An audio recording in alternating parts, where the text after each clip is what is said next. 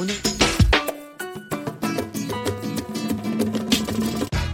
묻는다, 듣는다, 통한다. KBS 열린 토론. 듣고 계신 청취자 여러분, 감사드립니다. 들으면서 답답한 부분은 없으신지요? 궁금한 점이 있으시다면 함께 토론에 참여하시죠. 유료 문자 9730을 이용하시면 됩니다. 단문은 50원, 장문은 100원의 정보 이용료가 있습니다. 스마트폰 어플리케이션 KBS 모바일 콩을 통해서도 무료로 참여하실 수 있습니다. KBS 열린 토론은 언제나 열려 있습니다. 듣고 계신 KBS 열린 토론은 매일 밤 0시 5분에 재방송됩니다. 네. 네, 열린 토론 계속해서 이어가겠습니다. 진보 진짜 승리인가? 아, 몇 분 저 휴대폰으로 문자 보내주신 분 계십니다. 7968번님. 민주당이 내놓은 다양한 정책들을 봤을 때 민주당이 과연 진보일까 하는 생각이 듭니다. 진보와 보수를 나눠야 한다면 오히려 정의당과 녹색당이 진보고 민주당은 중도 보수 정도가 아닐까요? 콩으로 해채님이 보내주신 의견. 시민들은 상식과 양심과 도덕을 말하는데 진영 논리에 정치 논리만 강요하면 안 된다고 생각합니다. 진보와 보수로 양보하는 것 자체가 불편합니다. 네. 휴대폰 1848번님, 선거에서 이겼다고 지금 여당에서 하고 있는 일이 다 옳은 방향은 아니라고 봅니다. 나라의 장래를 위해서 먼 미래까지 내다보면서 정책을 펼쳐줬으면 좋겠습니다. 네, 굉장히 좋으신 말씀입니다. 오늘 진보 진짜 승리인가 이 토론으로 지금 네 분 패널과 얘기 나누고 있습니다. 표창원 의원님, 최민희 전 의원님, 이수기 기, 어, 기자님, 이택수 리얼미터 대표님 이 네 분 얘기하고 있습니다. 사실 이제 여기서부터 조금 이제 얘기, 얘기를 좁혀가면 좋겠다는 생각이 드는데요. 어, 사실 진보 쪽에서는 더불어민주당 쪽에서는 특히 선거 결과를 보고 나니까 이번 선거가 총선이면 얼마나 좋았을까.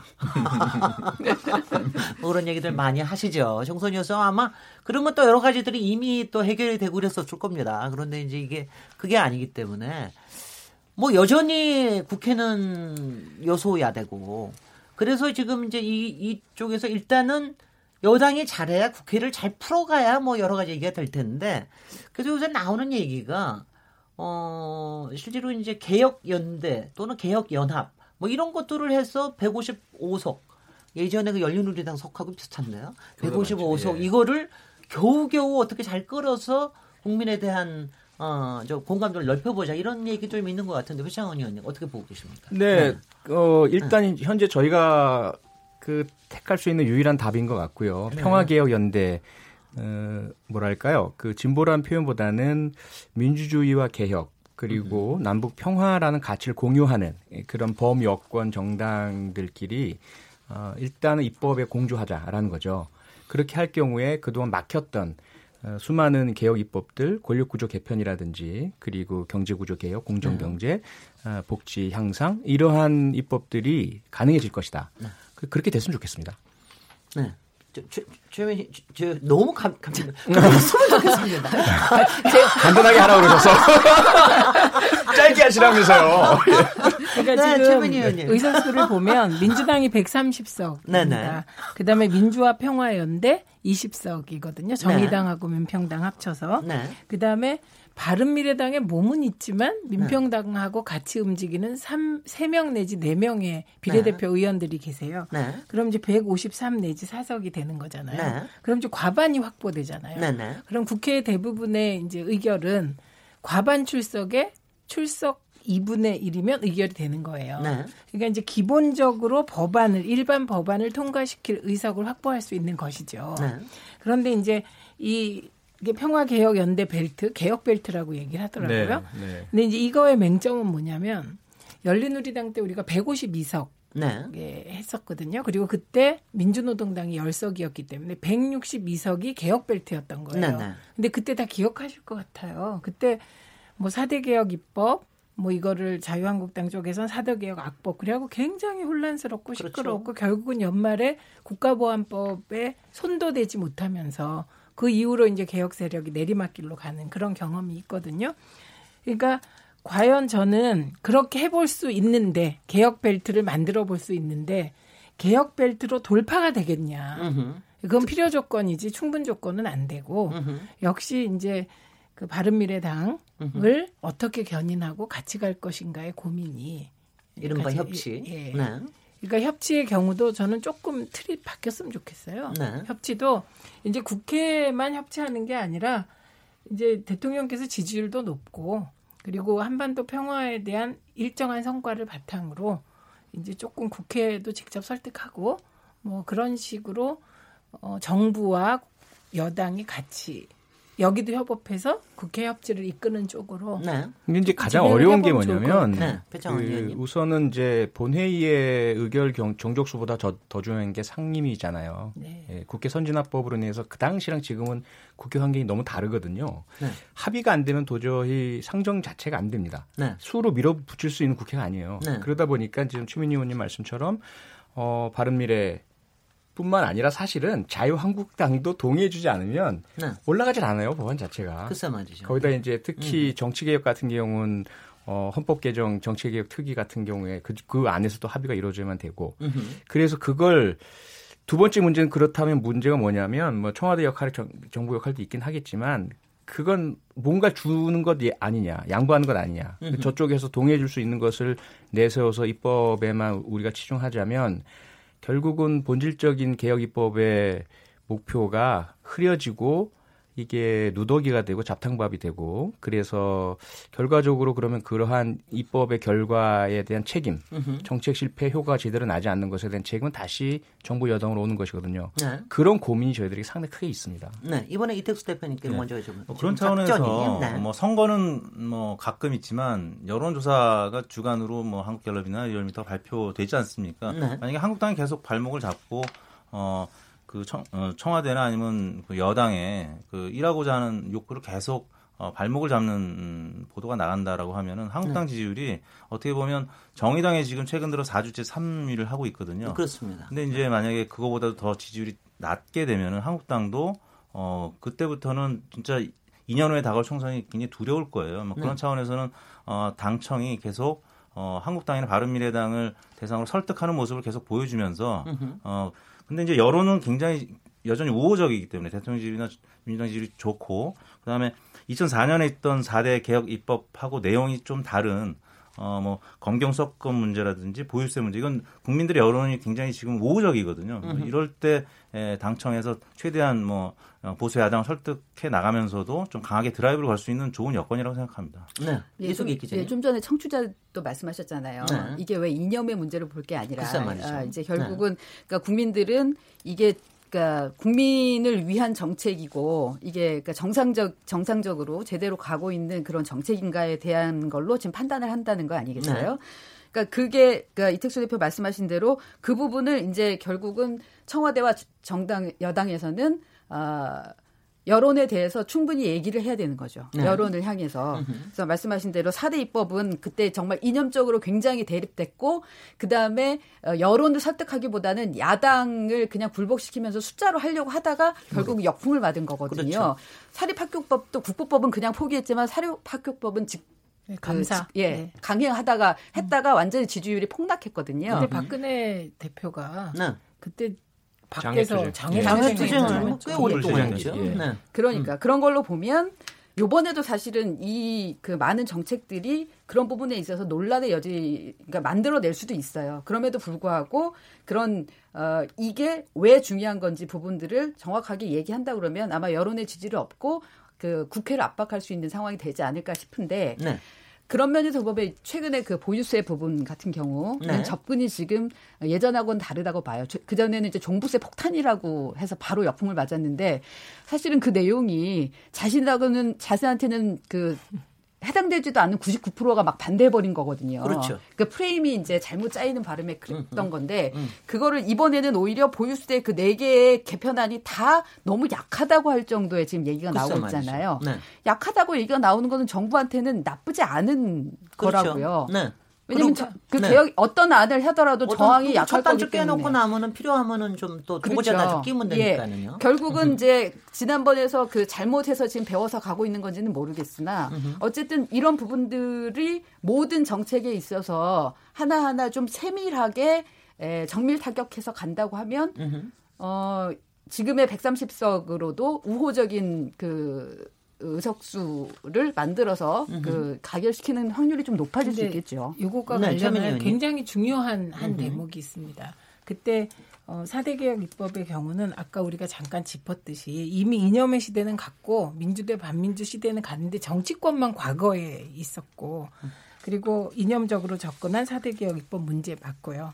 그런데 그때는 언론 지형, 그러니까 여론 지형을 음. 결정적으로 어, 보수 언론이 메이저 언론, 그땐 이름도 메이저 언론, 마이너 언론 이렇게 얘기했고요. 그랬죠. 그 다음에 어, 그때는 방송도 사실은 그 보수 언론으로부터 자유롭지 않아서 네. 언론 지형이 굉장히 불리했다. 이거는 참여정부가 지금 현재 문재인 정부에 비해서 가지고 있던 아주 불리한 조건 중에 하나입니다. 구조적인, 구조적으로. 근데 그 이후에 이제 그런 제도권의 언론에 대항할 만한 그 일반 1인 미디어들이 많이 생겼잖아요. 네. 그러니까 뉴미 뉴미디어들도 많이 생기고 그렇기 때문에 조금 더 어, 자신감을 가지고 그 세, 조금 국민을 설득해 나가고 그래서 오늘 보니까 이제 문재인 정부에서 구체적인 정책들에 대한 홍보를 강화하자 이런 얘기를 했더라고요. 네. 그래서 그런 부분을 해 나가면 지금 현재 하고 있는 입법들이 되게 민생 입법 예, 이거든요. 그리고 네. 이제 촛불 혁명을 통해서 시민들께서 요구한 그런 뭐 사실 검찰 개혁, 예, 검찰 좀 몸집 줄이기 뭐 등등 이런 것들은 저는 과거와는 달리 조심스럽게 해나가면 어, 될수 있는 상황 같아요. 그러니까 조금 더 자신감을 가져도 될 것 같아요. 근데 이제 그 오늘 네, 이소기 기자님 규제 개혁 점검 회의를 대통령이 이제 취소하셨잖아요. 음, 네, 연기하셨다 그러더라고요. 네, 네. 그게 이제 이낙연 총리가 강력하게 건의를 했다는데 네. 얘기를 들어보니까 올라온 그 대안들이 왜냐하면 지금 규제 규제를 개혁하고 그 부분이 그러니까 경제적으로나 민생에 있어서 많은 부분 그러니까 피부로 체감할 수 있는 대책들이 나와야 되는 상황인데 네. 아마 올라온 안들이 음흠. 시원찮았던 모양이에요. 네. 그러니까 이 정도 갖고서는 논의해서 음. 어, 우리가 제대로 된 모습을 그러니까 그 대안을 보여줄 수 없다라는 판단을 해서 이제 이거를 미뤘다 연기했다는 건데 대통령도 그그 그 얘기를 듣고 수긍해서 네. 근데 이거 이런 게 계속 돼야 되는 거죠. 네. 그러니까 규제 개혁이라니까 그동안에 말만 하고 음. 그게 실질적으로 신용하는 척 하다가 현장에서는 작동 안 하고. 근데 지금 이수희 이사님은 계속 얘기하시면 정부 얘기만 하셔. 근데 당연히 정부에 왜? 정부에 관심이 굉장히 많으셔. 왜냐면 지금 네. 행정부잖아요. 아니 지금 문재인 대통령의 지지율이 네네. 높고. 네. 문, 당이 문재인 대통령만 쳐다보고 있는 모습이라서 그런 거고요. 네. 근데 제가 그 다음번에 그 얘기를 드리려고 오케이. 했는데 네. 다음번에 요번 이제 8월에 전당대회가 그래서 굉장히 중요하다는 겁니다. 네, 네. 당의 목소리를 음. 낼수 있는 사람이 네. 당 대표가 돼서 그 역할들을 해야 되는 거잖아요. 네. 그러니까 아, 말씀 말씀드린 규제 개혁이나 이런 부분들에 있어서는 이제 그 청와대가 청와대나 정부가 정책을 추진하는 방향들을 보여주면서 어떤 입법을 하느냐는 거고 네. 어떤 정책을 내놓느냐고 그거를 이제 법을 통과시켜서 실현시키는 거는 이제 당이 좀 해줘야 네. 되는 건데 음. 당 대표를 만약에 그 그 이 당 대표 선거에 있어서 개파 싸움이 벌어진다. 네. 이렇게 되면 그거는 뭐 거죠. 조금 조금 저 그거는 뭐 조금 이제 우리 전당대회에 대해서는 이제 우리 조금 음, 이따가 음, 얘기하고요. 예. 지금 요 부분에 대해서 조금만 더 얘기를 드리면은 사실은 뭐 이번 선거가 문재인 대통령에 대한 지지 때문에 생긴 거다. 솔직히 네. 이제 한편에서는 그동안 뭐 민주당 뭐 이렇게 뭐 잘한 거 있냐. 네. 뭐, 뭐, 뭐, 특별히 못한 것도 없지만 별로 잘한 것도 없다. 뭐 이런 거에 대한 거는 민주당 내에서도 나름대로는 좀 생각을 갖고 있습니까? 그럼요, 그럼요. 네, 네, 그건 네. 전적으로 지금 네. 공감하고 있고요. 못한 게 없는 게 아니라 못한 게 많죠. 바로 지방선거 네. 직전에 그 최저임 여기, 여기, 반성을 너무 잘하는. 아, 네, 저희들 계속 반성하고 있습니다. 최저임금법 그 개정, 산입 방법 범위 대상 그 조정 관련해서 저희가 사실은 저희 의원들 내에서도 충분히 동의가 이루어지지 않은 상태에서 당론이 정해지고 우선은 투표를 통해서 통과가 됐거든요. 네. 그 과정이 또 자유한국당과 어, 함께하는 모습이었어요. 그러다 보니까 더더욱이나 사실상 저희 당 지지 내지는 진보적인 어, 가치를 공유하시는 분들은 많은 이제 분노를 표출하셨죠. 그 전에 염동열 홍문종은 최포 동의안에 저희 당은 최소한 20분 이상이 반대표를 던져서 부결시켰고요. 이런 일들이 있었습니다. 그럼에도 네. 불구하고 저희들이 선거에서 응징당하지 않은 거는 음. 사실 뭐 대통령과 정부의 힘입은 바 크다고 봐야죠. 그래서 네. 저희들은 뭐 철저히 자기, 자기 반성을 해야 되고요. 앞으로도 마찬가지이거든요. 앞서 네. 제가 말씀드린 것처럼 정말 이 산이 남아 있는데 전 이제 두 가지 문제가 있다고요. 하나는 샤워장의 바보가 되면 안 된다. 음. 어, 또 하나는 불통이 돼서는 안 된다. 네. 이게 샤워장의 바보는 잘 아시겠지만 샤워장에서 오른쪽 으로 틀었는데 너무 차가워요. 그러니까 갑자기 또 극단적으로 왼쪽으로 틀어요. 너무 뜨거워요. 이걸 반복하는 바보인 거죠. 그러니까 지금 최저임금법이건 또는 어 재정 자원을 투입을 해서 공적 고용을 늘려가는 방식이건 공문을 늘리는 것이건 음. 이게 효과가 정책 효과가 나타, 나려면 상당 기간이 소요되거든요. 네. 저 파이프라인을 통해서 어, 뜨거운 물, 차가운 물이 섞이고 나올 때까지 걸리는 시간 그걸 못 견디는 거죠.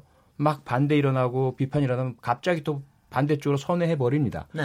이렇게 되면 안 됩니다. 큰일 납니다. 네. 이런 그 양태를 어, 헤쳐 나가다가는 언젠가는 이제 저쪽이 정신 차리고 전열을 정비하면 우리는 폭망하는 거죠. 네.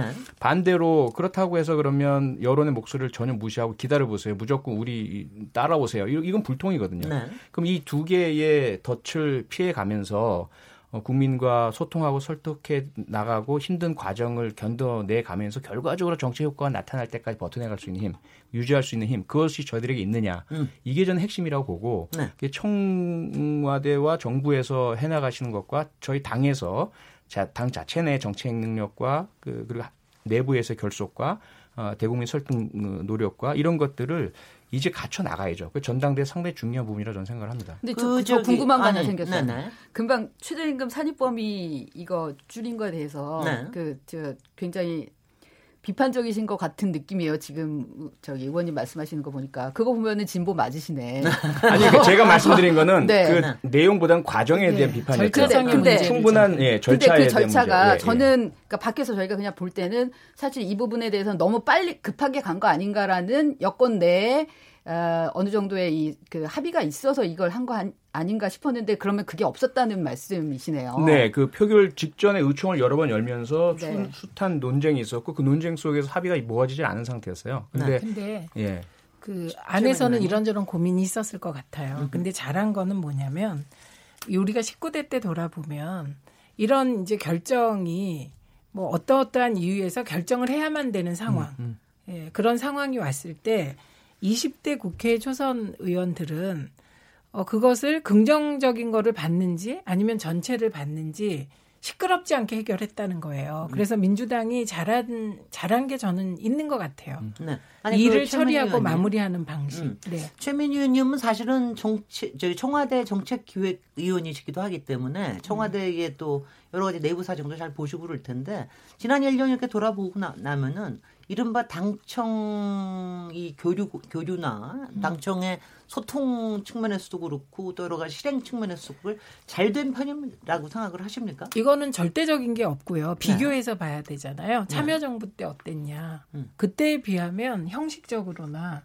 내용상의 협의나 만남의 빈도수나 훨씬 더 잘하고 있는 겁니다. 근데 이거 이제 절대적인 기준에서 과연 그러면 얼마나 당이 상대적인 자율성을 가졌냐. 네. 요걸 잣대로 보면 뭐 비판할 수 있을 것 같아요. 네. 그러나 예를 들면 문재인 정부나 청와대가 잘못하는 게 많은데 당이 그 잘못을 비판하지 않았다라면 문제가 되지만 사실은 지금 문재인 정부 1년은 제가 보기에는 한반도 위기 관리에 네. 심혈을 기울였기 때문에 어, 이건 형식적으로나 내용상으로 이게 잘 되, 고 되었다. 음. 지금까지는. 네. 근데 이제 이후의 문제다. 그 부분은 뭐 저는 전적으로 동일하고요. 그래서 그것과 관련하여서도 그렇고 이제 참여정부 때 청와대와 열린우리당의 관계는 당정 분리였어요. 글쎄요. 예, 그때는 어, 그때는 당 당과 청와대가 조금 겉도는 그리고 그때는 당 자체가 어, 대부분의 당원이 또 그 특정 지역에 편중된 당원이었습니다. 네. 예, 그래서 그 유시민 그 작가 같은 경우는 양자론을 얘기하고 막 그랬거든요. 그래서 그건 시대적 상황이 그랬기 때문에 당정 간에 원활하지 못했다 그때는. 네. 그리고 지금은 그 당정 간에 원활하지 못해서 일어난 부작용을 누구보다 잘 알고 있는 게 문재인 대통령이기 때문에 당정 협의를 계속 강조하고 계신 거다. 네. 그건 이렇게 볼 수 있습니다. 그럼에도 네. 불구하고 정무수석의 네. 무게감이나 정무비서관 이번에 바뀐 정무비서관의 그 역할 에 대한 기대감이나 이런 걸로 보면은 여전히 청와대가 드라이브를 걸고 있는 원래 1년 차에는 청와대가 드라이브를 걸 수밖에 없어요. 그렇죠. 그럼에도 불구하고 그러면 이제부터는 이를테면 청와대가 뭐 그런 우스갯소리로 그렇게 얘기하잖아요. 그 김정은이나 그 트럼프한테 그 드렸던 정성에 이제 절반만이라도 야당에 좀 들여서 앞으로는 이, 이 국정 운영하는 데 있어서 야당도 좀 끌어들이고 그게 이제 협치니까 그렇게 해서 법안을 좀 통과시켜야지 이제는 동력이 생기는 거 아닌가라고 네. 얘기들을 하던데 네. 근데 그렇게 할 준비가 지금 돼 있느냐 하면은 사실 잘 보이지 않거든요. 음흠. 그것 때문에 그 이번 당 대표 선거가 중요하다고 계속 얘기를 하는 네. 거예요. 네. 일단 네. 일단 분석부터 하고 네, 그 다음으로 네. 가겠습니다. 네. 리오미터 대표님. 예. 네, 최근 들어서 이제 지방선거 끝나고 이제 많은 분들이 이런 얘기 하더라고요. 유권자들로부터의 청구서가 조금 있으면 음, 당청에 도달이 될 것이다. 어, 너네들이 이 한반도 평화 정착을 위해서는 이제 공을 인정하나 나머지 우리 민생 관련해서 어, 경제 분야와 관련해서 어, 어느 정도 우리를 어, 잘 먹고 살게 해 주었느냐라고 어, 청구서를 보낼 텐데 에, 문재인 대통령 지지율을 지난 1년간 돌이켜 보면 국내 문제 현안과 관련해서 어, 여러 번 위기 상황이 있었습니다. 어, 사실 드루킹 사건은 별 영향을 미치지 못했지만 네. 뭐 가상화폐 문제라든지 어, 또 일자리 문제 이거는 계속적으로 어, 위기 요인으로 다가올 가능성이 있는데 네. 예, 안보 문제는 뭐 한 몇 달 사이에 이제 급격한 변화를 통해서 어, 위기에서 탈출했는데 이 경제 문제는 롱텀으로 봐야 될 수밖에 없고 음, 네. 그러면 결국에는 민주당의 역할이 굉장히 중요하다. 어, 다, 어, 8월 달에 있을 이, 이 당대표 선거에서 어, 정권 재창출할 수 있는 그러니까 총선과 대선에서 잘 어, 대비해서 정권 재창출할 수 있는 당 대표가 선출이 되어야 하고 이 롱텀 베이스의 경제 정책을 문재인 대통령 이후 정권에서도 계속 이어갈 수 있는 그러니까 많은 어, 유권자들이 아, 정권 바뀌면 또 이거 다그 어, 도로 아미타불 될 수 있는 정책들이라고 이제 우려하는 분들이 많거든요. 네. 그러니까 이제 민주당이 5년 뭐 10년 이렇게 집권할 수 있는 어, 장기적인 정책을 당에서 이제 관리해 줄 필요가 있다 이렇게 생각합니다. 네. 그 부분인 것 같은데요. 네, 그 저희가 앞서도 말씀하셨지만 경제 큰 틀을 낙수 효과에서 소득 주도 성장으로 바꿔 나가잖아요. 그럼 돈의 흐름을 재벌 중심으로 가는 것이 아니라 노동자에게 좀 좀 더 많이 드리고 그리고 자영업자들 어, 농민들 가정 가게에 직접 돈이 가는 방식으로 전환하려는 노력인데 이게 음. 쉽지 않단 말이죠. 그렇죠. 많은 어려움이 있고 거기다가 좀 이택수 대표님 말씀처럼 앞으로 정권이 또 바뀔 거라 예상한다면 이런 새로운 경제 체제에 서둘러 적응하려고 하지 않습니다. 정, 어, 재벌은 특히나 투자를 안 하죠. 고용을 하지 않고 꼭 쥐고 있으면서 현재의 그런 정부의 경제 방향에 어, 좀 차질 발생하기를 내심 기대하는 방식의 어, 자기의 어떤 출혈 하는 그 정책들을 써나갈 거란 말이에요. 네. 이런 상황들을 반전시켜서 이 소득주도 성장이 뿌리 내리고 활발하게 고용 창출 효과까지 이어지게 만들려면 이 정책의 연, 영속성에 대한 믿음을 줘야 되거든요. 네. 그것이 이제 저희들의 가장 큰 숙제인 것 같고 그래서 다음 총선에서 반드시 저희들이 승리를 해야 하고 그 다음에 아주 smooth하게 정권 재창출에 대한 이어지는 어, 저, 절차 관리를 해야 되는 숙제가 분명히 저희들에게 있습니다. 네. 그러면서 그 과정에서 지금 추진하고 있는 경제 구조의 이 개편, 재편 자체가 흔들리지 않도록 지속적으로 정책 드라이브도 또 걸어야 되는 거죠. 네. 그 솔직히는 남북 평화 이 무드가 너무나 반갑고 정말 기적 같은 일인데 그렇죠. 너무나 기적 같아서 그야말로 몇 달 그러니까 뭐 길어야 한 넉 달, 짧으면 두 달 동안에 이런 기적 같은 일이 벌어져서 그러니까 국민들께서 기대하는 게 야 문재인 대통령이 기적을 만드는 모양이다. 근데 음. 평화를 그렇게 잘 만들고 그러면은 사실 그만큼의 노력을 좀 기울여서 우리 먹고 사는 문제도 좀 기적같이 해결해 줘야 되는 거 아니야? 이런 기대가 있는 것도 사실입니다. 사실. 근데 그거가 근데 그게 이제 음. 아니라 그게 아니고 이게 어느 정도의 이 그야말로 좀 조망과 그 다음에 정교함과 이런 걸 가져야 된다라고 하는 거에 대한 이해가 사실은 굉장히 쉽지가 않아요. 그 쉽지도 않을 뿐만 아니라 일자리와 네네. 관련해서는 네. 굉장히 근본적인 문제에 우리가 봉착해 있습니다. 네.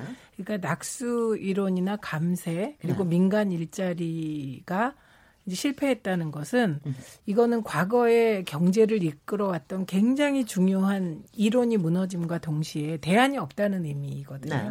그래서 소득주도 성장은 그게 이론으로 확립됐다기보다는 과거의 낙수 이론 등에 대한 안티적인 성격으로 대안으로 이렇게라도 해보자. 지금은 이런 차원으로 이해를 해야 되기 때문에 여태까지 써보지 못했던 방법이고 그렇죠. 앞에 낙수 효과가 전혀 없었다고 이제 증명이 됐기 때문에. 그렇죠. 그러니까 네네. 그게 1차 난관이라고 봅니다. 네, 그다음에 중요한 건 지금 이번에 정부가 혁신 성장을 동시에 추구하겠다 이렇게 얘기를 했어요. 그렇습니다. 그런데 그 혁신 성장이 무엇인지 우리가 다 압니다. 네. 그게 4차 산업 혁명으로 경제 체질을 바꿔 나가겠다는데 지금 4차 산업 혁명과 일자리의 관계에 대해서는 뭐 이게 일자리를 창출할 수 있다는 주장도 있습니다만 대부분은 4차 산업 혁명이 일자리를 줄일 거라고 감각적으로 느낀단 말이죠. 네.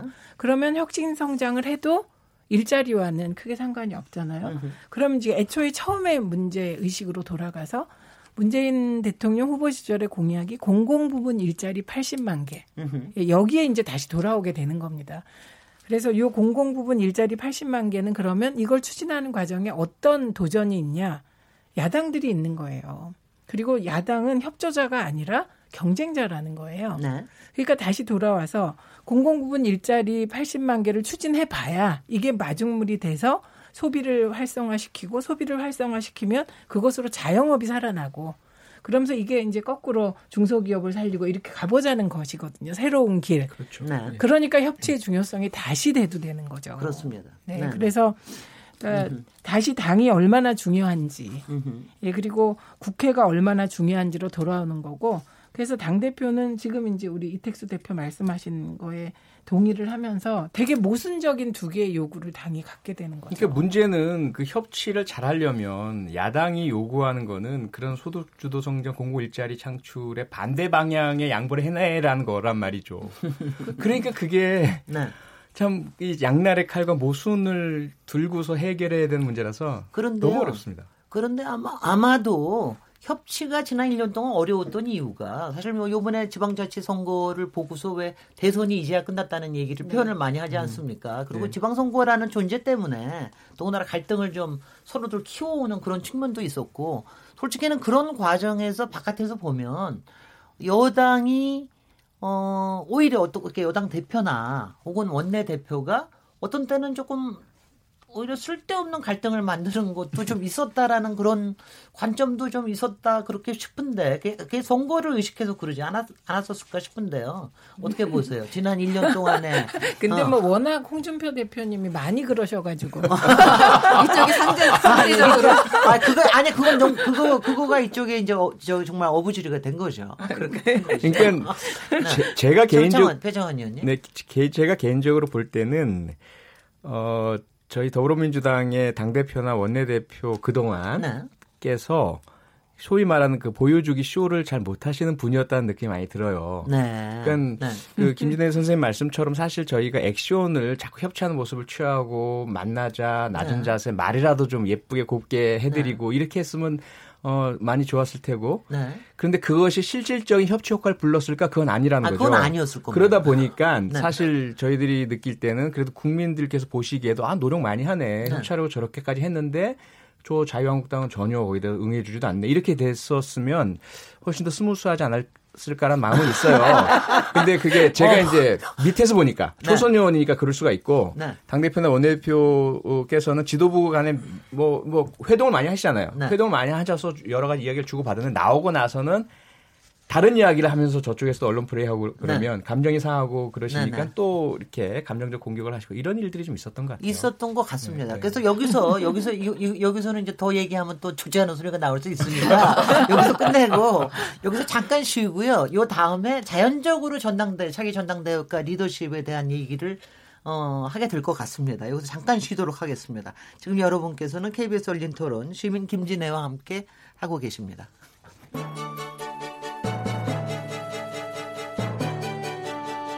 라디오 토론이 진짜입니다. 묻는다, 듣는다, 통한다. KBS 열린 토론. 시민 김진애의 진행으로 듣고 계십니다. 네.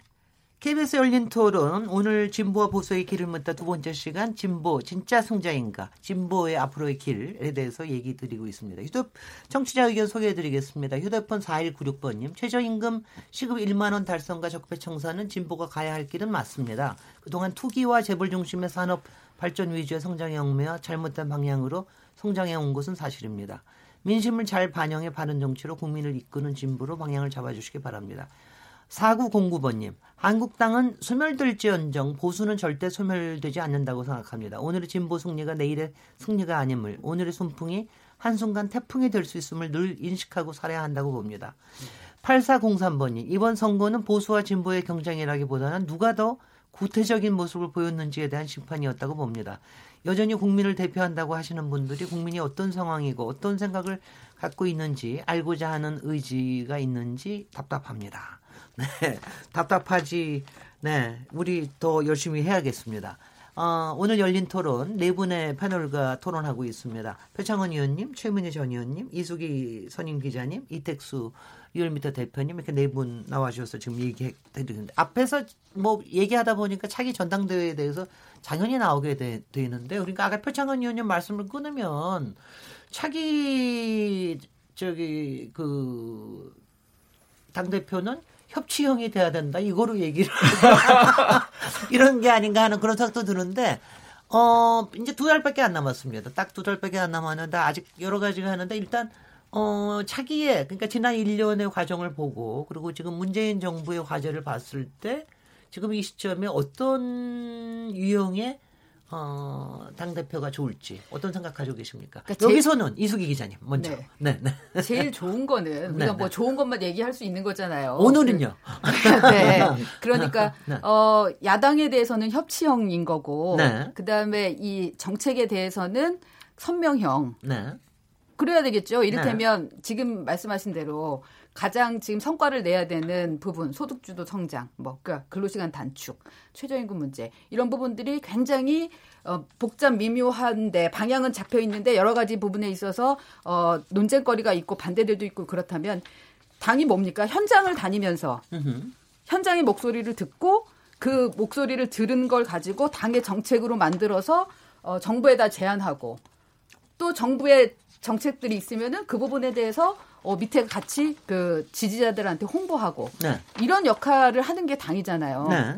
그 민심을 듣는 가장 그 풀뿌리라고 본인들이 얘기를 하는데 지금까지 사실 그 역할이 없었죠. 네. 청와대만 보고 있었으니까. 네. 청와대와 정부만 보고 있었으니까. 근데 이제 다음 나오는 나오는 그 당 지도부는 그두 가지 역할을 해야 되는 건데 과연 그 정책에 있어서의 선명성, 그 문, 문재인 정부의 정책을 잘 그 만들 잘 만들어가고 거기에 대해서 얘기를 할 수 있는 선명성과 야당에 대한 협치 이 부분이 같이 갈 수 있는 건가에 대한 그런 고민이 있는 거겠죠. 네. 그게 예, 당대표 혼자 하면 최민희 의원 잠깐만 여기서 이택수 이택수 네. 대표님 먼저 먼저 얘기하시고 나서 다, 네, 답변을 네. 지금 해보세요. 네, 네.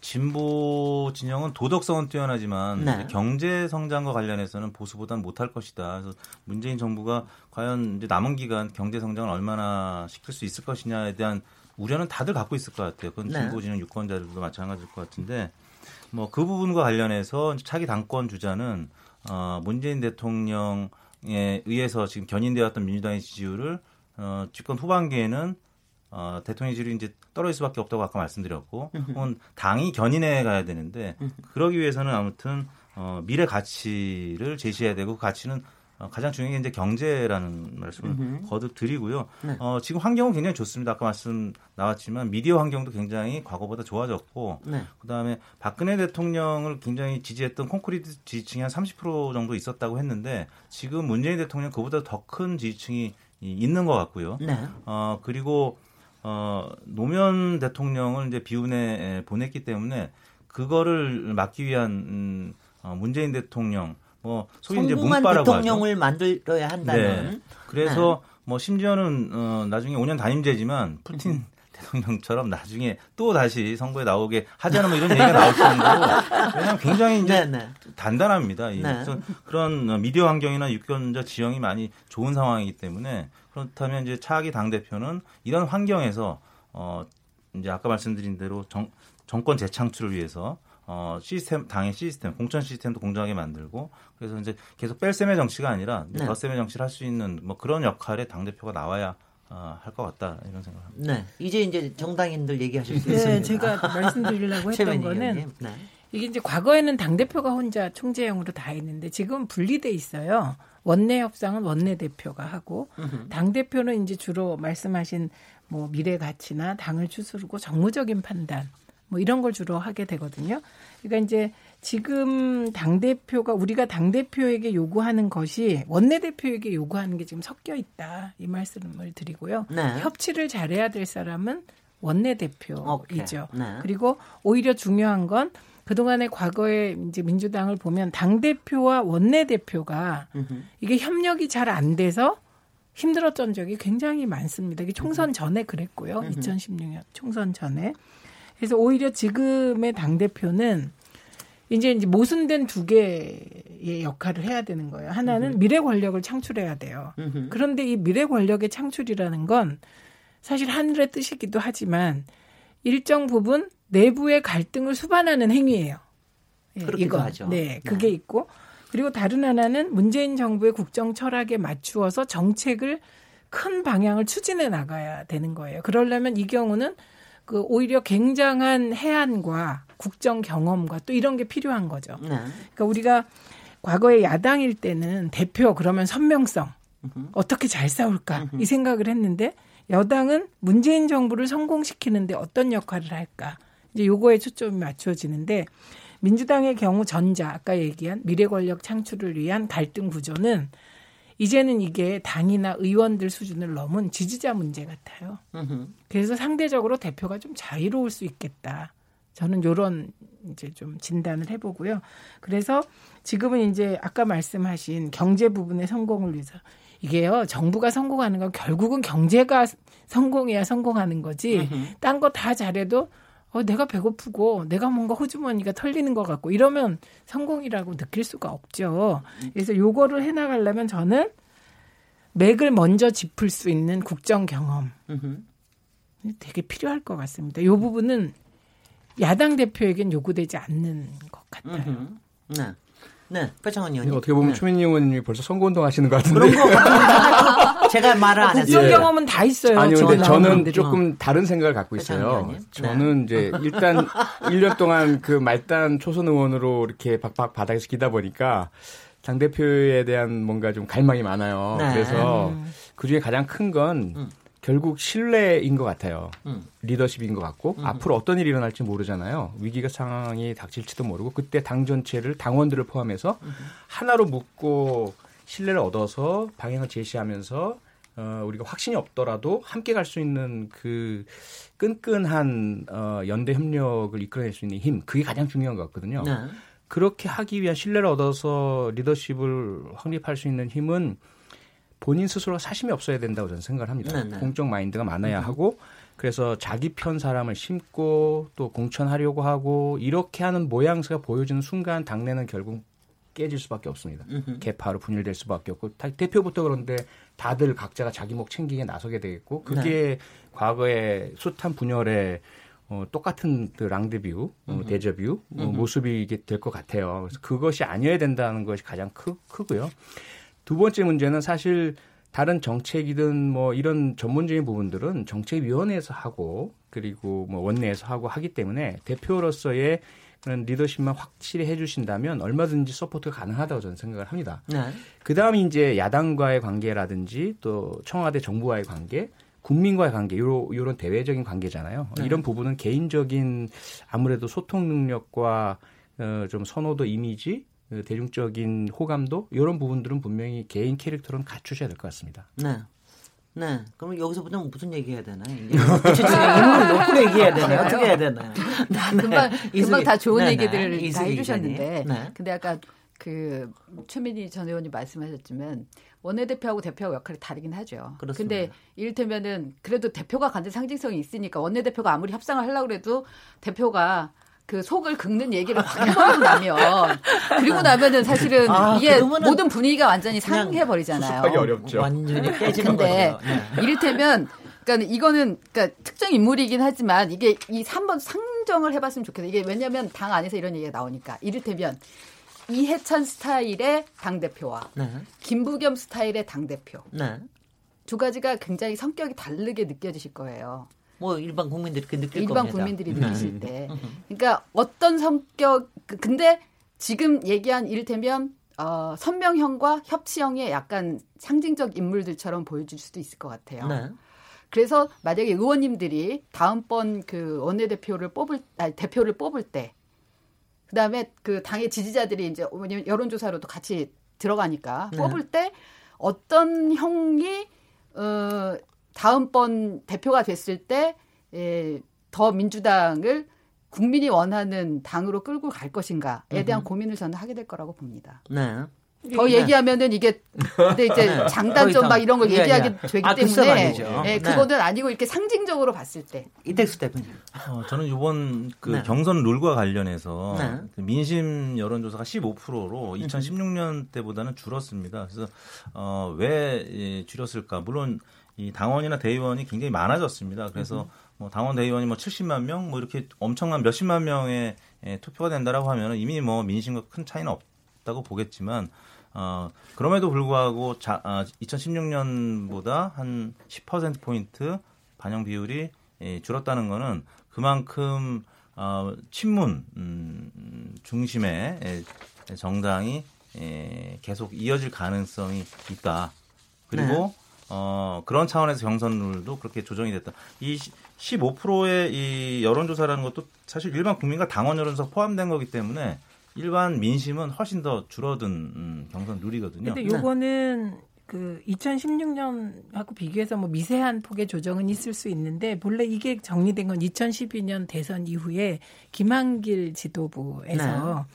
그러니까 당권은 당원에게 공천권은 네. 국민에게 음흠. 요 원칙에 따라 이제 조정이 네. 되는데 그래서 일반 이제 여론 조사를 20% 15%뭐 요거는 이제 네. 미세하게 조정이 되지만 이거는 바꿀 수 없는 거죠. 당권은 당원에게 네. 요런 대원칙이니까 이 당 대표 선거는 민심보다는 사실 당원들 의 뜻이 훨씬 더 많이 반영되는 거죠. 그리고 사실은 네. 이택수 대표님의 분석이 조금 좀 다른 의견인 게 네. 뭐냐면 오히려 일반 국민에게서 친문 성향이 더 강하다고 저는 보고 있거든요.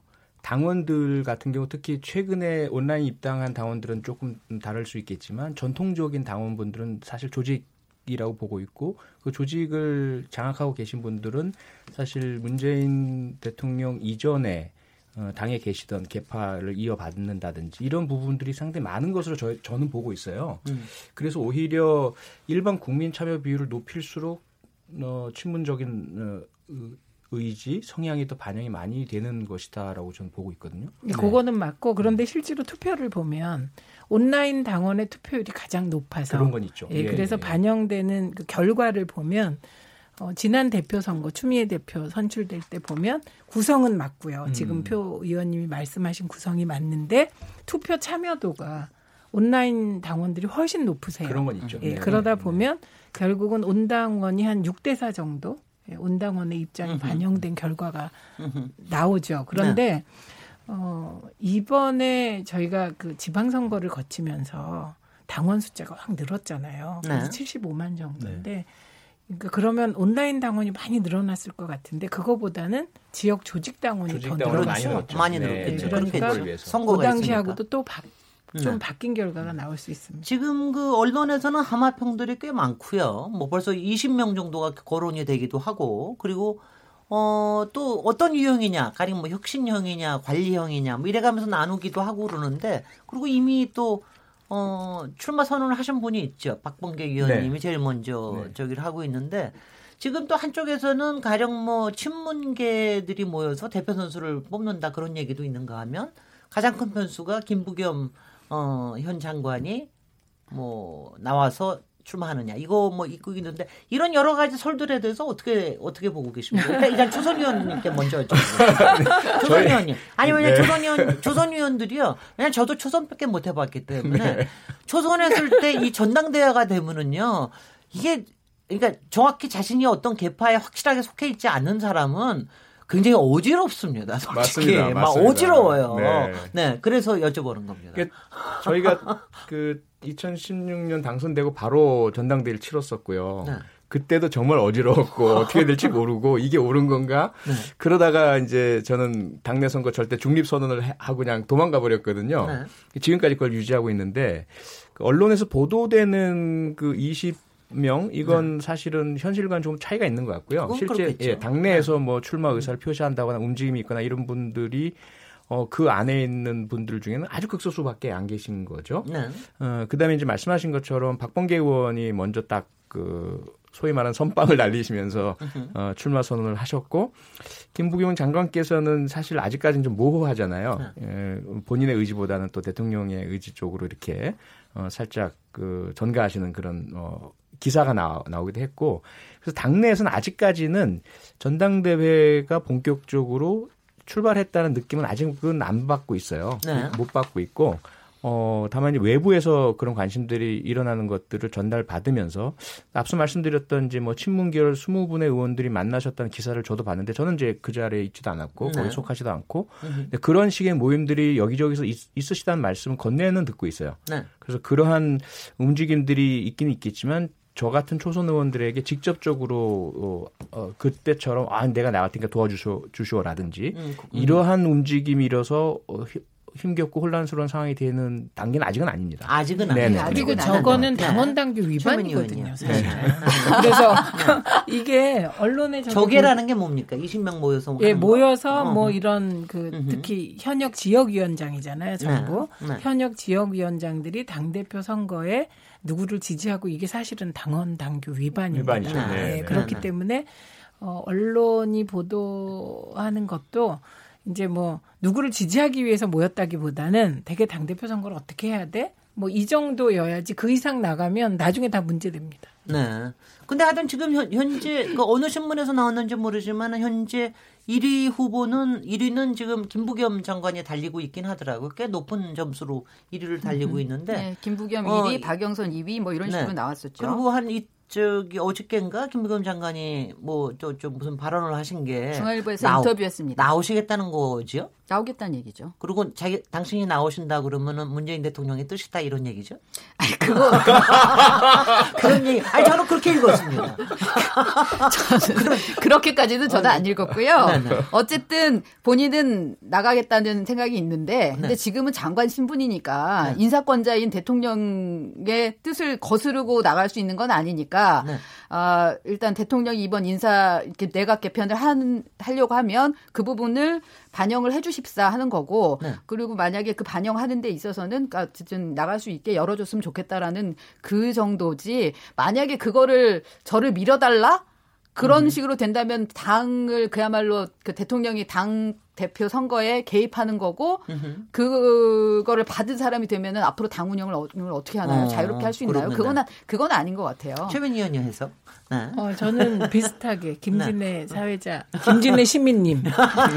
네, 네. 과 비슷하게 읽었습니다. 그리고 어, 당내 분위기와 언론 쪽 분위기가 조금 차이가 있다고 느낍니다. 네. 당원이나 당내 분위기와 언론은 다르고 오히려 언론 쪽에서 이제 이게 표현이 저는 지금 전부 친문이라 나누는 게 그러지만 좀 덜 친문적 성격이 있는 사람이 당 대표가 되는 걸 언론이나 민주당 외에서 선호하는 느낌? 예, 그 정도 지금 느끼고 있습니다. 네, 아까 왜, 말씀드렸지만 어, 네, 네, 그 어, 여론조사 이제 반영비를 말씀드렸던 게 바로 네. 아까 그 부분이었는데 한국 사회론연구소 이제 지난 16일, 17일 양일간 전국 성인 남녀 1,015명을 대상으로 조사한 내용인데요. 네. 어, 김부겸 후보가 16.7%로 오차 범위 내긴 합니다만 어, 1위로 나타났었거든요. 그 네. 다음이 박영선 의원이었고요. 네. 또 이해찬, 송영길 수로 나타났는데 아무튼 일반 민심에서는 음, 소폭입니다만 좀 김부겸 후보가 앞서가고 있고 장관이 네. 앞서가고 있고 아까 아, 그런 인터뷰 내용은 굉장히 전술적으로 전 잘했다고 봅니다. 제가 뭐 김부겸 네. 장관을 지지하는 게 아니라 아무튼 어, 본인이 나가려면 대통령의 허락이 있어야 되고 어, 허락을 한, 하면 마치 지지하는 것처럼 보이는 뭐 그런 어, 레토릭으로 저는 읽혔고요. 네. 그 어, 인터뷰를 보니까 아, 나갈 마음이 굉장히 많구나라고 느꼈습니다. 그래서 네. 어, 지금 굉장히 심각하게 고민을 하고 있는 것 같고 네. 어, 그 고민의 바탕은 바로 최근 발표된 여론조사 결과에 공모된 것 같은데 네. 아무튼 당에서 이 전대 준비위원회에서 여론조사를 15%로 줄였기 때문에 어, 실제 당심은 저는 또 다르다고 보거든요. 그런 차원에서는 김부겸 음, 장관이 고민할 수밖에 없고 그렇다면 문재인 대통령의 지지가 마치 있는 듯한 뭐 그런 어, 분위기가 형성이 되어야 하는 거죠. 그런 네. 인터뷰였다고 네. 생각합니다. 뭐 정치적인 수사는 굉장히 나름대로는 잘 구사하신 것 같은데 그걸 저기 좋아하시건 아니건 간에 그렇게 어쨌건 지금 뭐 두분 네. 그러니까 현직 의원님, 전직 의원님 또 투표권이 있으신 거죠 최민희 전 의원님도 그렇죠. 네, 네. 네. 그러니까 근데 그러니까 아마 아직까지는 안 내려가실 수 있는데 그 분위기가 네. 지금 기자들한테는 오히려 어, 그 움직임이 훨씬 더 빨리 감지되는 것 같아요. 왜냐하면 그그 그, 그 캠프도 꾸리려고 하고, 그러니까 음. 지, 지자도 모으려고 하고 그런 음. 부분들이 느껴지니까, 네. 그러니까 지금 20명 가까운 일, 분들의 이름이 나오는 건데 어, 그분들 실질적으로 많이 움직이고 계시고요. 어, 음. 심, 그러니까 책 내실 분들 뭐 이런 분들도 계시고 네. 조만간 그 그래서 아, 아마 하던 전당대회는 하나의 큰 시장이 그러니까요. 경쟁이 치열하게 네. 예, 조만간에 벌어질 거다라는 네. 거는 분명해 보이고 근데 다만 이렇게 긍정적으로 좀 보는 거는 예전처럼 그러니까 이를테면 친박 비박 네. 뭐그 친이 반이 이런 것처럼 음. 여기에 친문 비문이 그렇게 세게 지금 나눠져 있는 상황은 아닌 거예요. 네네. 예전에 친노 비노처럼 다 친문이에요. 예, 네, 왜냐하면 워낙 지지율도 네. 높고 네. 그다음번에 어쨌든 문재인 대표 시절에 대부분들 문재인 대표 시절에 총선을 그 이후에 거쳤고 뭐 그런 부분들이 있어서 그런 것 같은데 그렇기 때문에 이 패가 완전히 갈려져서 예전처럼 개파 패거리 정치가 막 그 부활하는 그런 양상은 아닐 거라는 생각은 드는데 네. 패거리 정치 없었다니까요. 네. 자 여기서 잠깐 우리 저기 네, 아까 그 사회 여론조사 네, 연구원 말씀을 드리면요. 아까 그 아, 조사는 전화 면접 조사 방식이었고요. 무선 80, 유선 20, 표본 오차는 95% 신뢰 수준에서 플러스 마이너스 3.1% 포인트였고 응답률은 9.6%였고 역시 중앙선거 여론조사 심의원 홈페이지를 참고하시면 되겠습니다. 그러니까 네, 제가 이게, 이거 잠깐만요. 그 이게 우리가 PD PD님이 이거 왜 그러냐면 저희가 방 방송심의위원회 음, 음. 걸릴까봐 네, 네. 여론조사에 관련돼서는 굉장히 예민하다는 거. 네. 제가 왜 농담처럼 패거리 네. 얘기를 했냐면 네. 패권을 휘두르지도 않고 친문 패권의 중심에 섰던 분이 문재인 대통령이어서 진짜 패권 그럼 패권을 휘둘러서 내 사람으로 쫙 줄 세우고 이래야 되는데 그래서 그때 그 패권 논쟁은 좀 너무나 많이 과장된 측면이 있다. 그 말씀을. 네. 그럼에도 불구하고 어쨌거나 음. 이제 지금 나오는 대표가 음.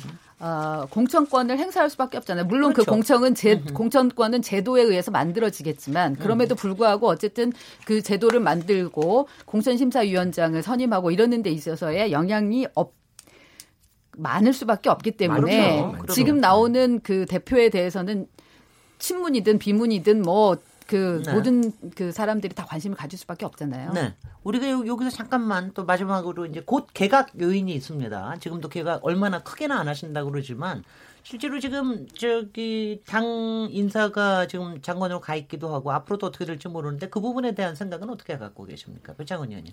우선 저는 처음에 이제 조각 이 있을 때도 가급적 어, 원내 인사 입각은 최소화되었으면 좋겠다 이런 의사를 제가 피력한 적이 있고요 공개적으로도 네. 네.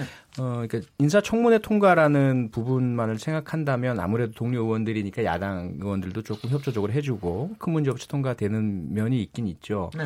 그런데 그것만을 보게 되면 또 의원이 원내에서 해야 될 역할이 있고 네. 또 정부에서는 정부에서의 그런 책임감 있게 해나가야 될 역할이 분명히 있을 텐데 우리가 의원 내, 내각제도 아닌데 의원들이 음. 너무 많이 입각하는 건 조금 어, 자제해야 되지 않을까라는 생각은 가지고 있고요. 네.